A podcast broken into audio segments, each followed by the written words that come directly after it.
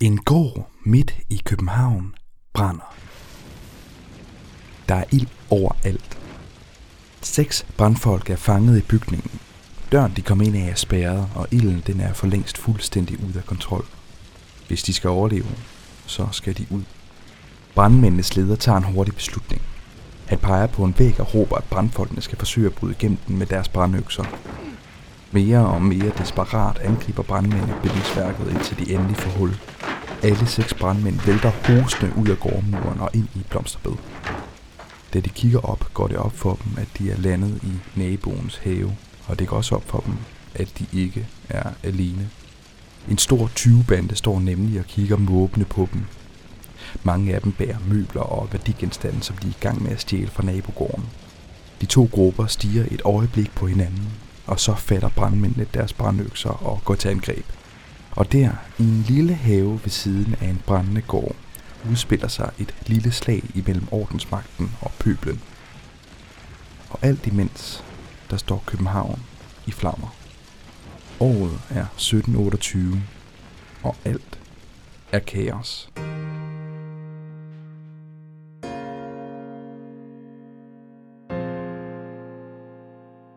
Mit navn det er Oscar Bundgaard, og du lytter til historier fra historien.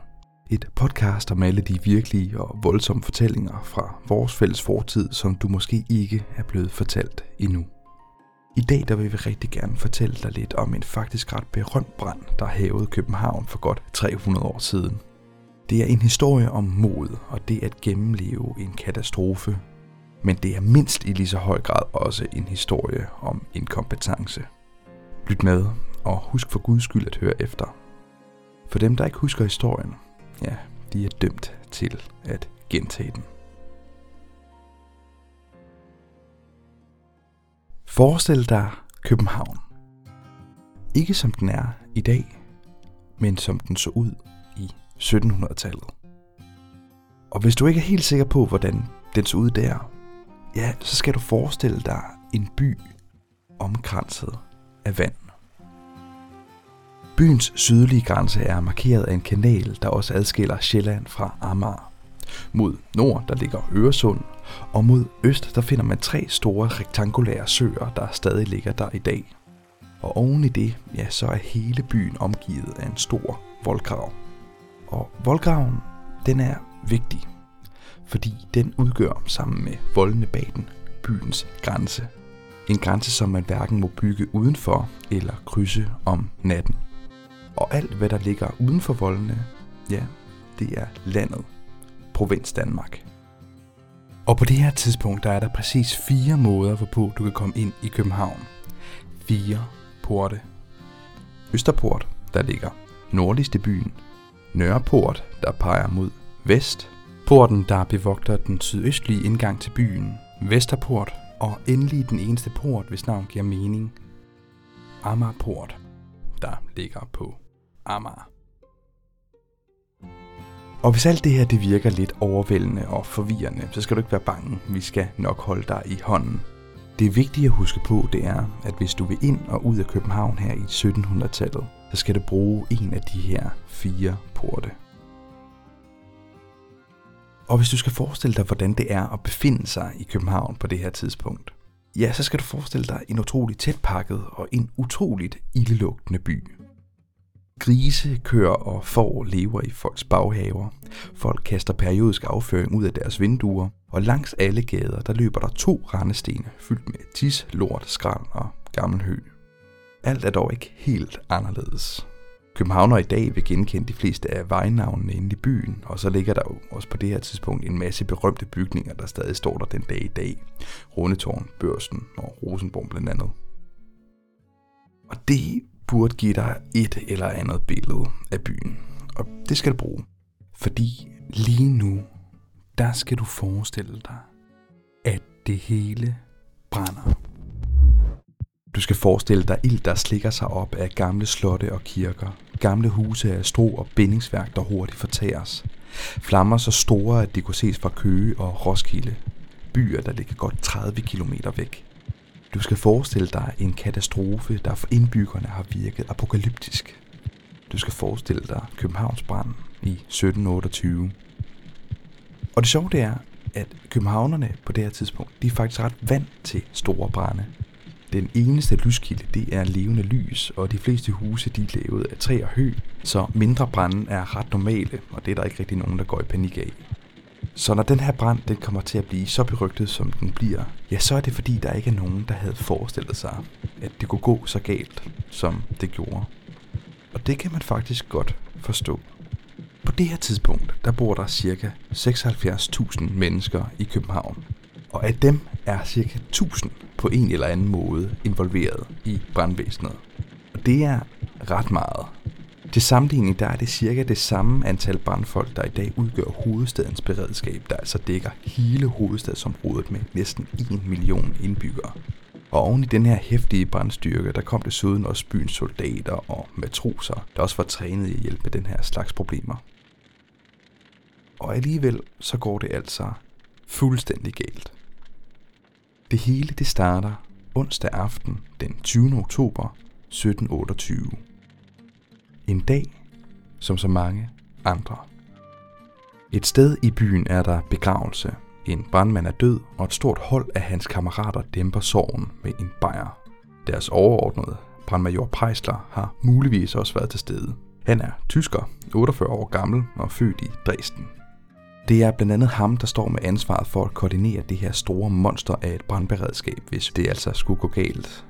Men det gør de jo nok ikke i dag. Så Prejsler, han får sig lige en lille øl. Et andet sted i byen, tæt på Vesterport, besøger en mor og hendes lille dreng en enke. Drengens navn det er Karl Friedrich Reiser. Han er 10 år gammel og kommer fra en relativt velhavende familie. Han synes nok, at det har været en smule kedeligt at bruge hele sin aften på at besøge en af hans mors veninder. Andre steder i København er folk på vej hjem fra arbejde. Nogle sidder og spiser, og en deprimerende stor del af den mandlige befolkning befinder sig på forskellige beværkninger, godt i gang med at drikke sig en ordentlig kæp i øret. Men pludselig så bliver hverdagen afbrudt af en masse vægtere. Det er en slags politimand, der holder orden og ro i gaden om natten. De banker højlydt på deres trommer, og det kan betyde to ting. Enten er klokken 8, eller også så er der brand. Inken, som den 10-årige Karl Reiser er på besøg hos, kigger på sit lommeur og kan se, at klokken kun er 19.30. De tre mennesker kigger bekymret på hinanden, og så sker der noget. Der blev herpå en forskrækkelig lysning i hendes bryggergård. Hun og min moder løb begge med frygt og bæven i gården. De så en græslig lue opstigende bag og tæt ved enkens brændstabel. Hun begyndte højt at skrige og hyle. Ak, herre Jesus, min brændstabel brænder. Hvor skal jeg hen? Hvor skal jeg hen? O, oh, jeg er elendig menneske. Det her det er et citat fra Karls egen fortælling om branden, som han nedskrev mange år senere. Og det der er sket, det er, at der er simpelthen opstået en brand et par gader derfra i den sydlige del af byen, altså nær Vesterport. Og den her brand, den er løbet fuldstændig ud af kontrol. Og nu har den altså bredt sig til en brændestabel, tilhørende den enke, som Karl han er på besøg hos. Der er en meget stærk sydvestlig vind den aften, så ilden den spreder sig hurtigt videre til selve gården. Det tager et stykke tid, før det går op for Karls mor, at familiens eget hus, der kun ligger et par gader væk, ligger lige i vindretningen. Og så må Karl og hans mor løbe hjem så hurtigt, som de overhovedet kan. I mellemtiden der er tandhjulene i Københavns omfattende brandberedskab lige så stille begyndt at dreje. Desværre der virker mekanikken ikke helt så godt, som man kunne have håbet. Branden den er nemlig opstået om aftenen, og rigtig mange af dem, der skal slukke ilden, ja, de er ret beruset på det her tidspunkt. Og det er et ret stort problem, fordi de her berusede mænd, de skal navigere store brandvogne fyldt med tunge vandtønder igennem Københavns gader. Gader, der ofte er så smalle, at man ikke kan vende, hvis der går noget galt. Og der går hele tiden noget galt. Midt i det hele, der står brandmajor Prejsler, manden med ansvaret for det københavnske brandvæsen. Han har totalt mistet overblikket og står nu og råber sig helt af forvirret brandmænd, der knap nok kan høre ham på grund af den stærke vind. Et par gader fra, hvor Prejsler befinder sig, der er Karl og hans mor ankommet til deres hus. Og med hjælp fra venner og naboer, der lykkedes det dem at få bakset familiens inventar over i St. Peterkirken, ikke så langt derfra. Og det er i sidste øjeblik, fordi kort efter omkring kl. 11, der ser den 10-årige Karl sit hjem gå op i flammer.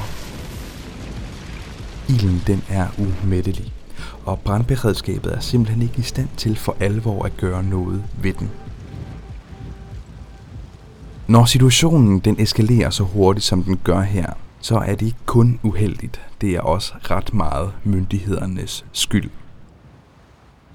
De fulde brandmænd har nemlig ikke rigtig noget at slukke branden med, fordi der er vandmangel i København, og det har der været et stykke tid. Normalt så har man store reserver fyldt med vand inde i byen, men det er alt sammen blevet hældt i den nyudgravede Peblingesø, en af de her rektangulære søer lige uden for København, som jeg snakkede om tidligere. Og her kan det så være, at du tænker, men hvorfor er det, at de ikke bare henter vandet fra de tre søer der så? Jo, problemet det er, at de her søer, de ligger uden for byportene. Og reglen er jo, at man ikke må gå ud af byen om natten. Så derfor der er byportene låste. Københavnerne er simpelthen låst inde i deres egen brændende by. I nødsituationer er det dog muligt at få låst byportene op om natten. Problemet er bare, at det kræver en særlig dispensation fra kongen selv. Men det kræver altså at vække en enevældig monark op klokken lort om natten. Og det er der simpelthen ikke nogen, der har lyst til. Udover det, der er Københavns lederskab også bange for, at alle byens soldater vil desertere i det øjeblik, man åbner for portene. Så lederskabet bestemmer sig simpelthen for, at det vil være bedst at forsøge at klare det selv. Uden at åbne nogen porte overhovedet, og uden at forstyrre regentens skønhedssøvn. Og nu kan det så være, at du tænker, okay, så man kan ikke komme til søerne, men København, det er jo en havn, omgivet af vand. Kan man ikke bare bruge det? Og det kunne man da også godt. Problemet er bare, at branden den foregår ret langt fra havnen, så man har ikke nogen sprøjter, der er lange nok. Og udover det, så er man i 1700-tallet af urensagelige årsager også overbevist om, at netop havvand det er det dårligste vand til at slukke brænde med, så det vil man helst undgå at bruge. Okay, så brandfolkene kan ikke bruge søerne, og de kan ikke bruge havet. Hvad er der så tilbage af vand i København? Er der noget overhovedet? Ja, der er stadig rendestenene. Altså de her åbne kloakker, hvor folk smider deres tisafføring og skrald. Tilsammen der danner det en tyk brun masse, man kalder for skarn. Og det er teknisk set en væske, og dermed det bedste bud på noget, der kan slukke en af de største ildebrænde i byens historie. En ung islænding ved navn Jon Olofsson er i byen, mens flammerne haver, og i hans udførlige beretning om branden, der skriver han om, hvordan forsøget på at slukke ilden med afføring og skrald går. Folk blev nødt til at tage vand fra rendestenene, hvilket kun havde til følge, at slangerne blev tilsoppet med skrald, uden at vandet gjorde den mindste nytte. Eftersom sprøjterne var uden vand, men fulde af skrald, så revnede slangerne, og blev de på den måde aldeles ubrugelige. Situationen er altså ret meget ude af kontrol. Flammerne tager kun til i styrke og bevæger sig hastigt igennem de sydkøbenhavnske kvarterer, hvor branden den er startet. Og mens alt det her det foregår, der står den 10-årige Karls hjem i flammer. Og den lille familie bestående af mor og søn er derfor sammen med deres tjenestefolk på vej til Karls noget ældre fætter, her Hess, der bor ikke så langt derfra. Og på deres tur igennem byen, der er Karl vidne til det rene Ragnarok. Lige pludselig brænder det nemlig flere steder end et. Omkring klokken 10 om natten er der en bryggersvend, altså en, der arbejder med fremstilling af øl eller brændevin, der er på vej ud af sin gård for at komme brandindsatsen til hjælp med nogle vandtønder. Desværre så har han så travlt, at han efterlader et tændt sterinlys på en af bjælkerne tilbage på hans egen gård. Og det går først op for ham, da han er nået over til ilden og har fået besked på at hjælpe til. Og da det pludselig går op for ham, at han altså har et tændt sterinlys hjemme på hans egen gård, ja, der bryder han fuldstændig sammen. Denne ulykkelige og meget i højeste grad bestyrtede arme bryggerknægt var ej langt fra at bekomme det hæftige slag. Hans knæer sidrede og bævede for stor angst. Han vendte om i allerstørste angst. Hans arme og hænder rystede og bævede. Bryggersvenden han forsøger altså at komme tilbage til gården, eller i hvert fald advare nogen om det her sterinlys. Men alle omkring ham tror, at han bare ikke gider hjælpe til med slukningen. Den her bryggersvend han får dog kæmpet sig løs, og det lykkedes ham faktisk at komme hen til brandmajor Prejsler. Desværre så har den her bryggersvend nok været en smule usammenhængende, så der er ikke nogen, der tror på ham. Så han får bare et drag over nakken, en slange i hånden og får at vide, at nu skal han altså hjælpe til med at slukke branden, eller så får han nogle tæsk.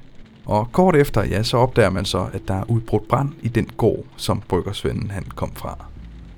Nu er der altså to separate brænde i gang i København. Begge i den sydøstlige del af byen. Og Prejsler han er faktisk ret hurtig til at forstå, at selvom han måske kan stoppe den brand, som han kæmper med i øjeblikket, den store, lidt ældre brand, så har han en ret god chance for at slukke den nye, meget mindre brand.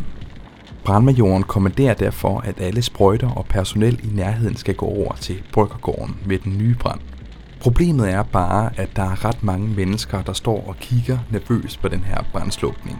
Og pludselig så kan alle de her folk, hvis egne ejendomme enten brænder eller er i overhængende fare for at brænde, så kan de pludselig se, at alle brandsprøjter og alt personel bliver taget væk fra at redde deres huse over til nogle andres huse.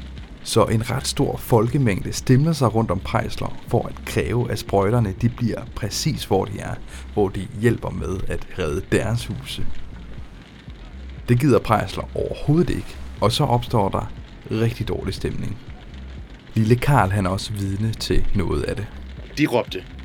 Væk med den forsagte og bange gamle kælling. Er du en brandmajor? Du må være fanden og ikke brandmajor. Kom kun. Vi vil djævlen gale i at sprække din hals i tu. Det ender med, at nogle vagter fra rådhuset simpelthen må rykke ind og redde Prejsler fra at blive lynchet. Og alt imens folk har travlt med at skændes, så bevæger ilden sig ufortrødent igennem byen. Fortsat hjulpet af en stærk vind. Her er det igen islændingen Jon Olersson, der beskriver synet af den brændende by. Luften for oven syntes så rød, som om det var en flammende sky, der voksede i samme grad som bålet. Stormen førte denne flammesky foran ilden, mens gnisterne, mere end fingerlange, fløj som i det tætteste snevær. Og på det her tidspunkt, der når ilden så Sankt Petrikirken. Der hvor Karls familie møjsommeligt har gennet alle deres møbler ind. Kirken brænder, og alt i den går op i røg. Lederskabet i København er fuldstændig lammet. Udover Prejsler har to andre mænd også ansvaret for dele af brandberedskabet.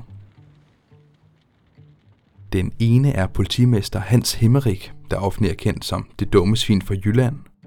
Og da branden den bryder ud, der er han, ligesom så mange andre, dybt beruset. Han starter med at deltage i brandslukningen for en kortere bemærkning, men beslutter sig ret hurtigt for at tage hjem og redde sine møbler i stedet. Og efter den her private redningsaktion, ja, så ligger han sig til at sove på et bordel.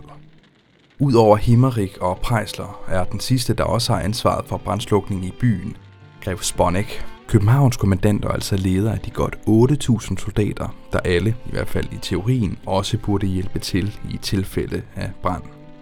Her der beskriver Jon Olofsson, hvad den her tyske soldat tog sig til under brandens første nat. Kommandanten Sponek var til stede om natten, og var så ivrig i tjenesten, at han huggede løs, ej alene på de folk, som ej var brandfolkene, men også på selve brandfolkene, så de efterhånden listede hjem for ej der at modtage prøv. Den her kommandant, han rider altså mere eller mindre bare rundt og slår løs på brandfolkene, indtil de her brandfolk går hjem, fordi de ikke gider at blive slået på. Og som det her kaos det fortsætter, så bliver det midnat, og onsdag den 20. bliver til torsdag den 21. Og portene til søerne er fortsat lukkede og låste. Paniske borgere fanget i deres egen by løber op på Københavns volde. Men det må man altså ikke, så militæret jager dem tilbage ned i den brændende by. Heldigvis forbarmer kronprinsen, der er vågen på det her tidspunkt, sig og lader nogle af indbyggerne søge tilflugt på voldene men han nægter fortsat at åbne portene ud af København. Uden for byen der begynder så at danne sig en lang kø af vandvogne og hjælpende hænder fra nærliggende områder. På afstand har de set branden rasere byen, og nu er de altså kommet for at hjælpe. Men de kan ikke komme ind, fordi portene er låste. Og mens de har ligget i kø og set røgen og flammerne og paniske folk, der flygter op på voldene, ja, så har de også kunne høre kanonskud komme inden for byen. Prejsler han er nemlig gået i gang med at skabe såkaldte brandbælter. Korridorer på tværs af byen, som branden ikke kan hoppe over. Og det gør man simpelthen ved at skyde udvalgte boliger i grus med militærets kanoner. Og det her buller og brag, det gør et ret stort indtryk på lille Karl. Men skyd! Med store kanoner, fyldt med krudt eller pulver. Det knagede og bragede på jorden. Det var som den ganske verdens lynilder havde sig forsamlet og forenet, hvortil alverdens tordenslag lod sig på det allergræsligste høre. Ildslugerne i luften og helvede. Desværre er kanonerne ikke store nok, og i stedet for at skyde bygningerne i grus, der laver man mere bare store huller og buler i væggene. Til gengæld der mister et par af brandmændene livet, da de kommer til at gå ind foran kuglerne. Prejsler ændrer derfor taktik. I stedet for at skyde bygningerne i grus, så vil han simpelthen springe dem i luften. Det første mål det er et hjørnehus med en stor vinkælder, der bliver kaldt for Blæsen. Og for at forhindre branden i at sprede sig, så beslutter Prejsler sig simpelthen for, at det her hus det skal springes i luften. Brandmajoren han giver derfor ordre til, at der skal bæres tønde efter tønde af krudt ned i den her store kælder. Soldaterne de danner en menneskering rundt om ejendommen, og hele huset bliver evakueret. Eller næsten hele huset. To tjenestefolk vimser nemlig stadig rundt inde i bygningen efter de sidste af herskabets ejendele. Og så har et par matroser tilfældigvis forvildet sig ned i kælderen for at sørge for, at den her gode vin ikke bare kommer til at gå til spilde. Men mens alle mindst venter det, så er en lille gnist fløjet ind af vinduet og landet det forkerte sted. Hele huset eksploderer med alle matroser og tjenestefolk indeni. Rundt om bygningen springer uforberedte soldater i læ for flyvende vragstumper. Ikke så langt derfra er Karl nået hen til sin fætter og er i gang med at udforske slægtningens hus, da han pludselig mærker trykbølgen fra eksplosionen.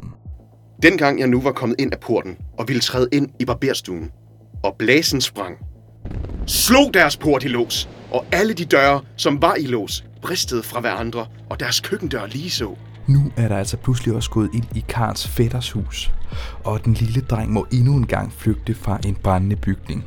Denne gang kun med en barnepige, da hans mor er gået i forvejen. De er på vej til en familievens hus, der ligger i den anden side af byen. Og på den her gåtur, der får lille Karl set lidt af hvert. København så ud som et jordisk brændende helvede. Vores sprøjter, ja alle brandsprøjter, var nu alle af ilden, jammerlige og rent fortæret. Jeg så et sørgespil efter det andet. Nogle brandfolk var rent forbrændte til døde, og så ej andet ud end forbrændte stege, som var forbrændte til kul. Ved middagstid torsdag den 21. altså godt 16 timer efter branden startede, der giver kongen endelig ordre til, at byens porte skal åbnes. Vigtige vandforsyninger strømmer ind i byen, og hjemløse brandflygtninge strømmer ud. Samtidig er lille Karl og hans tjenestepige nu nået til Holmens Bro i den anden ende af byen, som de skal krydse for at komme over til hans mor. Desværre der er den her bro den eneste måde at komme fra byen til Amager, så gader, der støder op til den her bro, er fuldstændig proppet med mennesker. Mængden blev meget i vor gåen forhindret, som bestandigt jamrede og beklagede sig med stærk hylen og skrigen. Men da vi kom hen til Holmens Bro, hjælp Gud, hvilket et fælt syn. De arme mennesker faldt over broen i vandet og druknede. Det er altså decideret farligt at færdes der, især for en lille 10-årig dreng. I denne forskrækkelige tumult og store alarm rev jeg mig løs fra min så oprigtige og redelige førinde Katarina. Til dengang, jeg var i den allerstørste trængsel på broen, og jeg krøb under en af de mange heste, som løb i største randen, ret som de var løbske. Med en god portion held og ved at kravle under en hest, lykkedes det altså for Karl at komme over Holmens Bro til Christiansborgs Slotsplads, hvor han endelig bliver genforenet med sin mor. Et andet sted i byen, der er Prejsler involveret i en spektakulær brandoperation. Sammen med et hold af brandfolk, der er han fanget i en brændende bygning. Situationen er så slem, at de simpelthen må lave et hul i gårdens mur med deres brandøkser for at overleve. Da de vælter ud af hullet ind i et blomsterbed, der møder de til gengæld en røverbande, der er godt i gang med at plyndre nabohuset. Brandmændene går til angreb og slår flere af 20 knægtene ihjel. Senere der har det her nok været en af Preislers yndlingshistorier. Vi ved i hvert fald, at han senere fortalte den til vores anden hovedperson, lille Karl, der nok også synes, han var den sejeste i hele verden. Men selvom branden altså startede dagen før, så viser ilden ingen tegn på at sætte farten ned. Københavnere mister deres ofte ganske uforsikrede hjem til højre og venstre. Ikoniske bygninger som Vor Frue Kirke styrter sammen, og utallige mennesker brænder levende. Her er en koncis opgørelse fra en avis over de ødelæggelser, som ilden gjorde. Branden tog overhånd på Vestergade og igennem Lars Bjørnstræde, Studie og Sankt Pederstræde, bag om volden er om sig til Nørregade, og den gløder eller anden våde ild, der ligeledes fattede ud i vedhammerne, lavtes derved alle i de påstød. Og mens den her katastrofe altså raser videre i byen, der køber Karl sig en kringle. Jeg var meget sulten og havde stor appetit. Gik derfor i en af rygebørsens kældre for at købe mig en kommenskringle. Men akve, de ville have tre skilling for en. Så at jeg måtte gå tilbage igen til min mor, som gav mig tre skilling til kommenskringlen. Branden den fortsætter med at æde byen, og selv da torsdag bliver til fredag, er der fortsat ingen tegn på, at katastrofen den er ved at løje af. Karl rejser sammen med sin mor ud af byen mod Frederiksberg, der på det her tidspunkt ligger et godt stykke uden for København. Her der bliver det så indlogeret i et stort hus ejet af endnu en ven af familien. Og Karl han husker specielt et øjeblik, hvor han står på husets veranda og kigger ud over den brændende by. Hvor jammerlig og frygtelig var det syn. De grusomste ildsluer susede og brusede i luften. At hårene på hovedet måtte stå stift på vores hoveder for angst. Vi råbte til hverandre. Ah, se! Se! Nu går det løs på Nikolaj Kirke. Ak, ak. Jammer. Se, tårnet brænder allerede i lys lue. Ilden for over den med mere end millioner tusinde ildstumper. Alt sammen over kirken og benævnte tårn, så vi til sidst, fuld af lutter angst, løb bort fra trappen og ind i stuerne, til vi kunne ej mere se på den mere end forskrækkelige tragedie. Nogle af os græd. Nogle skreg overmåde jammerlig, så at stenene måtte forbarme sig over os. Det ender med at blive lørdag før brandvæsenet endelig får slukket branden. Det har været en sand katastrofe for byen. Omtrent en tredjedel af København er brændt ned, og utallige mennesker står pludselig uden tag over hovedet. For mange af dem, der oplevede branden, var det den mest skældsættende begivenhed i deres liv. Noget ingen kunne glemme igen. Det samme gælder lille Karl Friedrich Reiser. På grund af branden led han resten af sit liv af pyrofobi, altså irrationel frygt for ild.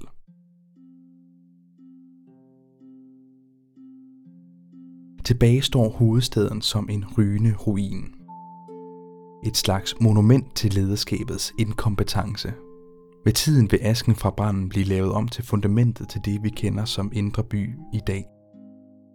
Men som forarmede københavnere i 1728 vandrer rundt imellem de udbrændte huse, mens de leder efter glemte værdigenstande, så de kan holde sig i live, har der nok ikke været mange af dem, der har overvejet byens glorværdige fremtid.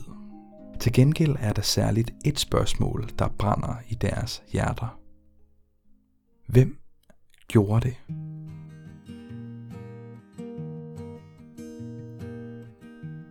Og det kigger vi på i næste afsnit.